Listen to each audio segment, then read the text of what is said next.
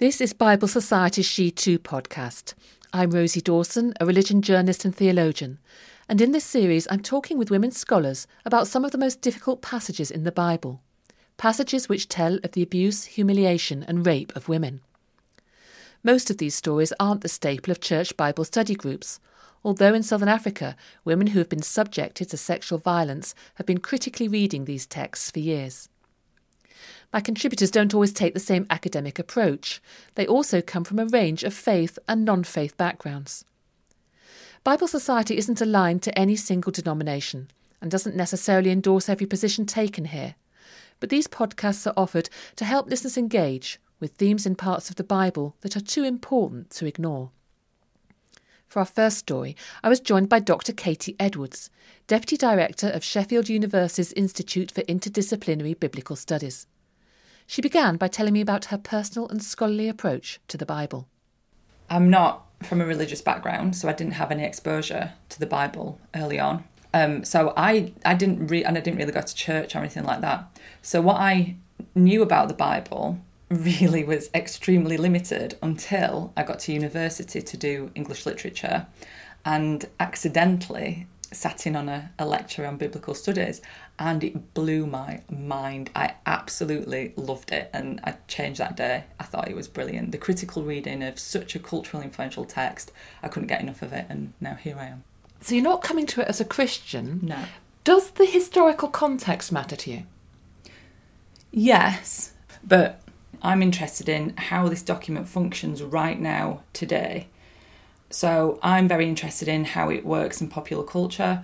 I'm very interested in how it works in public debates, public discourse around things like, you know, marriage, questions of race, questions of class. So the historical context is is is less of a concern to me. What isn't a concern to me at all is authorial intention. You don't mind, you don't care what the author meant to do? I, I, I care very much and I'd love to know, but I don't think we can ever find out.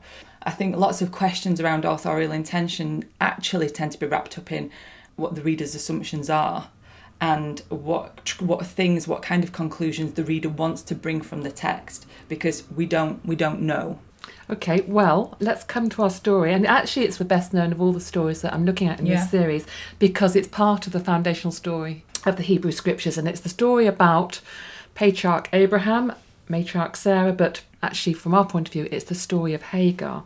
So tell me a little bit about Hagar and who she is. So, in some ways, Hagar feels like a, a kind of secondary character.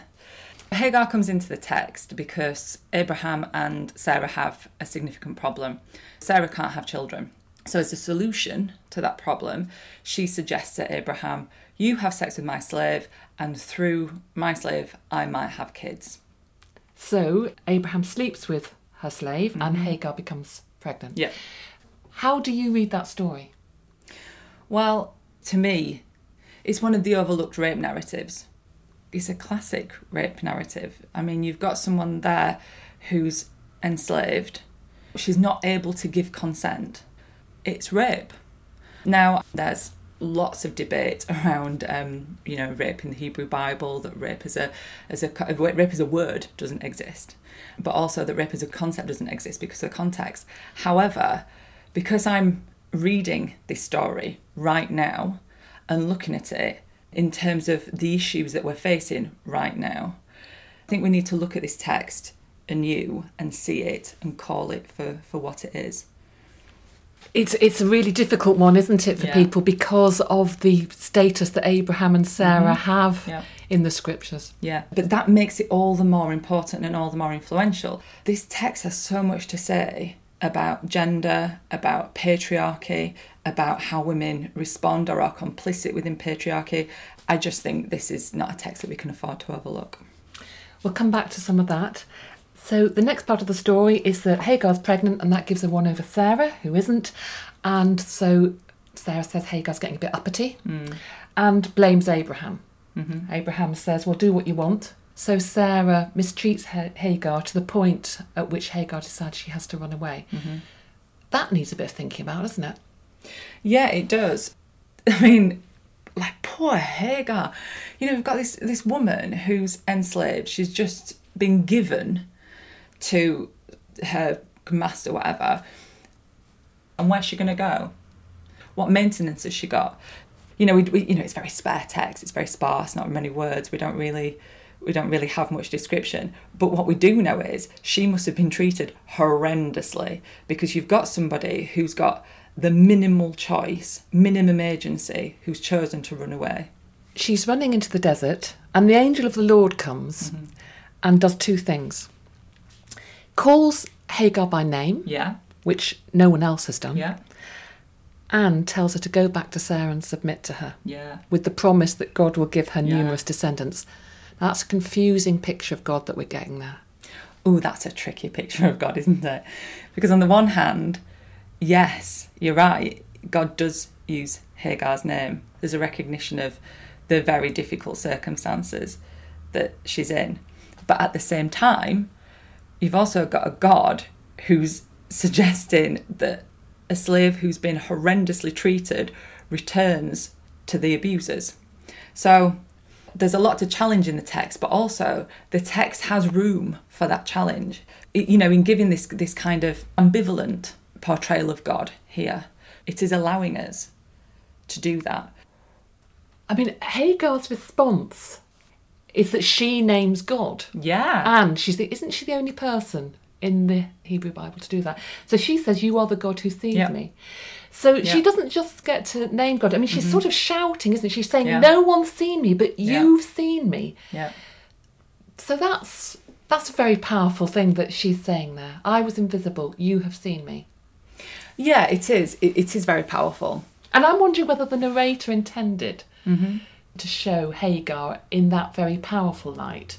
You know, we thought she was Mm. a nobody, but just watch because she gets Mm-hmm. to name God and she is seen by God. I think that's there. I think you, you're dead right. But is she fully seen? Because if someone's saying, yeah, you've been through a really difficult time, now go back, that's awkward still. Okay, so the next bit of the story is that Hagar returns to Sarah, gives birth to Ishmael. Mm-hmm. And then some years later, Isaac's born, and Sarah can't deal with the fact that Ishmael threatens his inheritance, and she tells Abraham to get rid of her. And God's role here is to tell Abraham to listen to Sarah. So just pick up the story and tell me what happens next. This bit of the story actually is, is very well known from art. Um, in art, it looks like Abraham and Ishmael have a very close relationship. Very often they're embracing. Sometimes Abraham looks like he's crying. Abraham doesn't want to send them out in the desert. And then we have Sarah, who's kind of the villain of the piece in the background, looking very stern with a you know finger pointing outwards. But Hagar then is out in the desert with a child. Abraham's given some survival supplies, obviously not that much because they then run out. And Hagar is obviously desperate. Um, she recognises that a child is about to die. Um, she can't bear to look. So she puts him quite a way away. It says a distance of a bow shot, so there's a significant distance. And she does speak. She says, Let me not look upon the death of, it, of the child. That then Ishmael lifts his voice and weeps. At that point, God hears the voice of the lad. So this is a really interesting bit in the text because Hagar's spoken. She and God seem to have something of a special relationship. They're on, I mean, they're on first name terms. But now it's the child that God listens to. The angel of God comes back, calls her Hagar, and, and the NRSV version has got "What troubles you, Hagar," which is might be a little bit annoying if you're in that situation because you'd be like, "What do you think my problem is?" Have a guess. It says, "Fear not, God has heard the voice of the lad." So very specific. You know, don't worry. Lift up the lad and hold him fast with your hand, for I'll make him a great nation. So we've got a promise there to Hagar about Ishmael. And then we find that, you know, God provides, so he's filled the skin with water. She's able to give Ishmael a drink, so the, the survival rations have been topped up by God.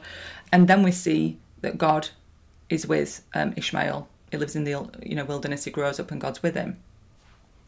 What's happened to Hagar? She's dropped out. She dropped from the text. And- she's, she's arranging a marriage for her son, isn't she? well, where is she in terms of her social status now?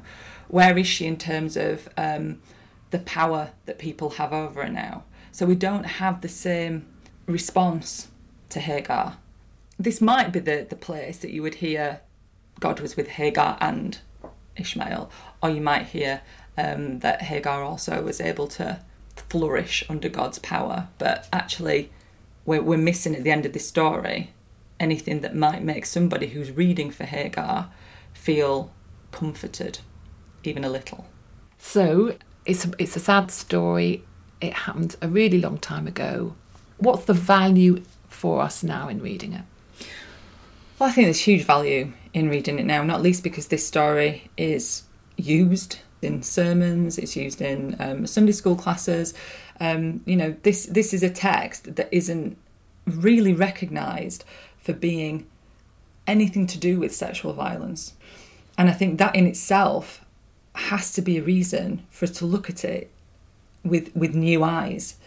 Why have we overlooked this? Well, we've overlooked it because it's telling us something about the people we overlook now. Yes, this is a very old text, but it's still showing us that there are very, very similar patterns in our responses to the sexual assault and abuse of particular groups and communities where we don't recognise them. And for me, I think that's why this is really important. Katie Edwards, thank you very much.